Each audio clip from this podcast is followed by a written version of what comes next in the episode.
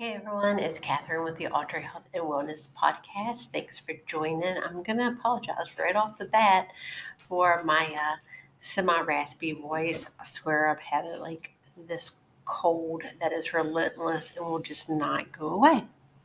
So, I am doing the best I can with this podcast today, and I think, you know, I think it's going to be a good podcast.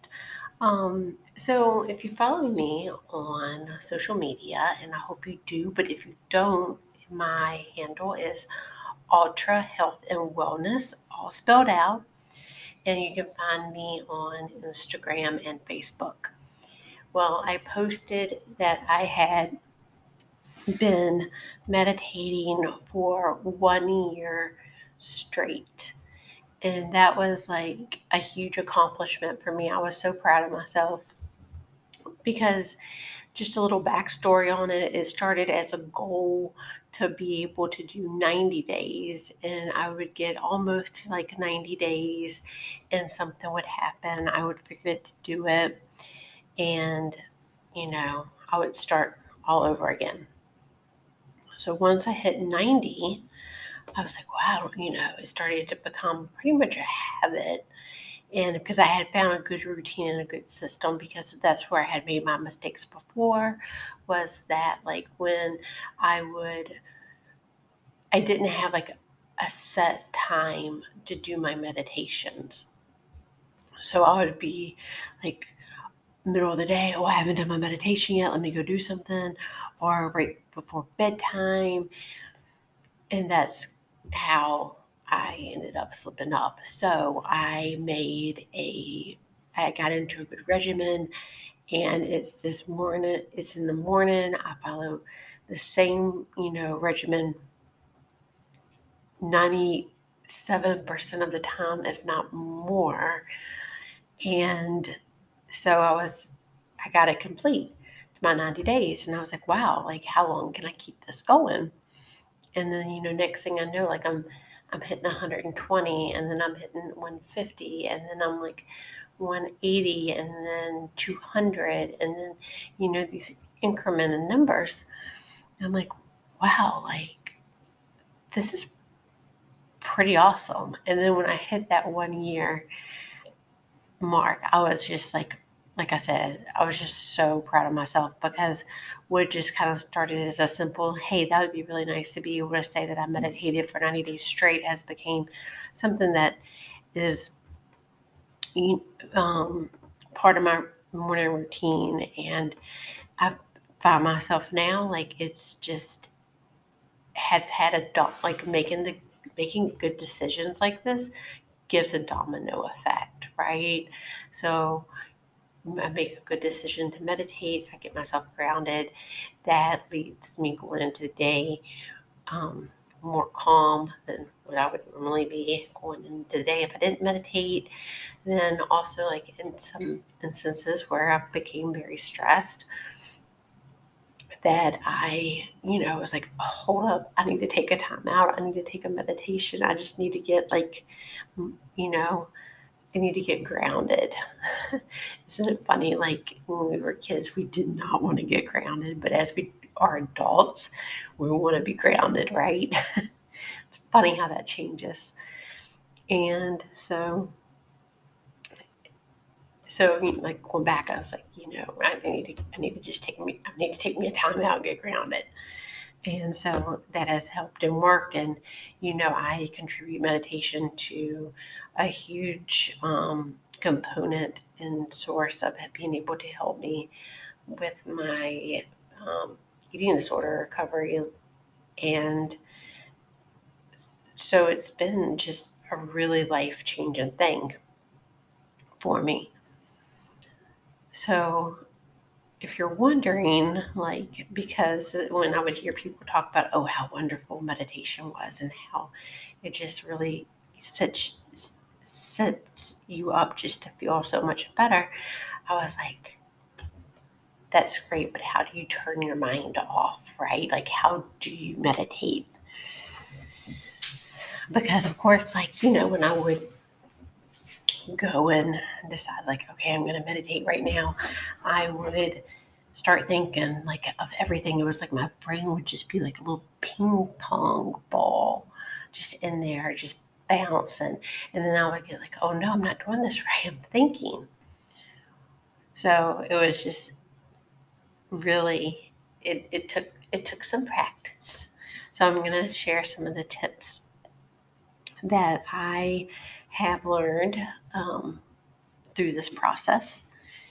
And so the first one is is like don't be too hard on yourself because if you sit there and you're like don't think don't think, think don't think what are you going to do you're ultimately going to start to think about everything or you're going to start to thinking that you're thinking and you know just go down that rabbit hole so don't be too hard on yourself is one thing and then the second thing is is start with like short little increments. Like I have built up to like 15 and 20 minutes now, but start with like low increments.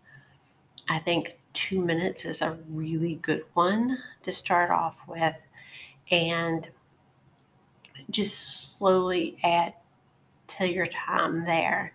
Another thing is is like there's so many different types of um, meditation that uh, when you're starting off and you're just trying just to kind of get into the flow of it, a good one is to do guided meditations because they do all your thinking for you. You just have to follow the directions. And um, I probably will say this wrong, this meditation's name wrong, but the one that I really like is transcendental meditation. I want to say I'm probably saying it so wrong.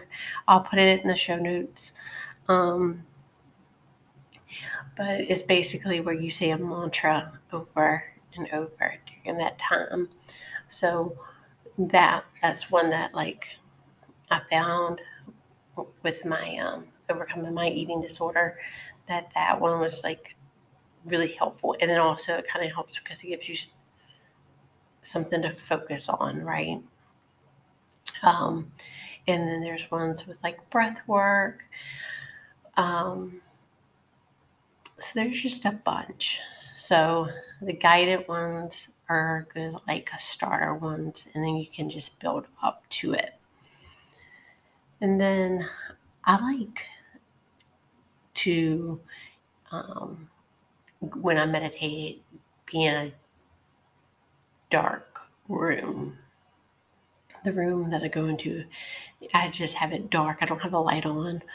And, um, you know, I have my little meditation cushion and I sit on that and and then I use Insight Timer. That's that's what the one that I like. And it's free, which is like an extra bonus and I have found ones that I really just like, and I kind of like rotate through the mix. I kind of like, hmm, what, what, what am I feeling today? And so, you know, I just pick something that I, I'm familiar with a lot of times. And so, dark room, quiet. The dark room is because I have my eyes closed anyway, but it also I'm not distracted by a lot like light or what I'm seeing or anything like that. Like it just kind of brings that focus more in. And then um, also something that I like to do is just, you know, when I like take a deep breath in, I like to envision like the air that I'm breathing in, like very like a good positive air. So I'll pick a color.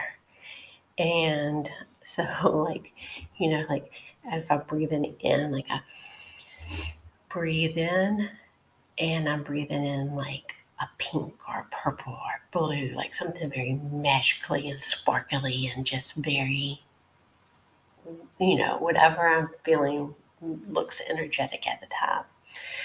And then when I let my breath out, I do like a mustardy kind of like yellow breath in my head, right? That's the color that I'm giving it because it's like any is you know I do this when I'm tense because that's like the negative energy just like leaving my body.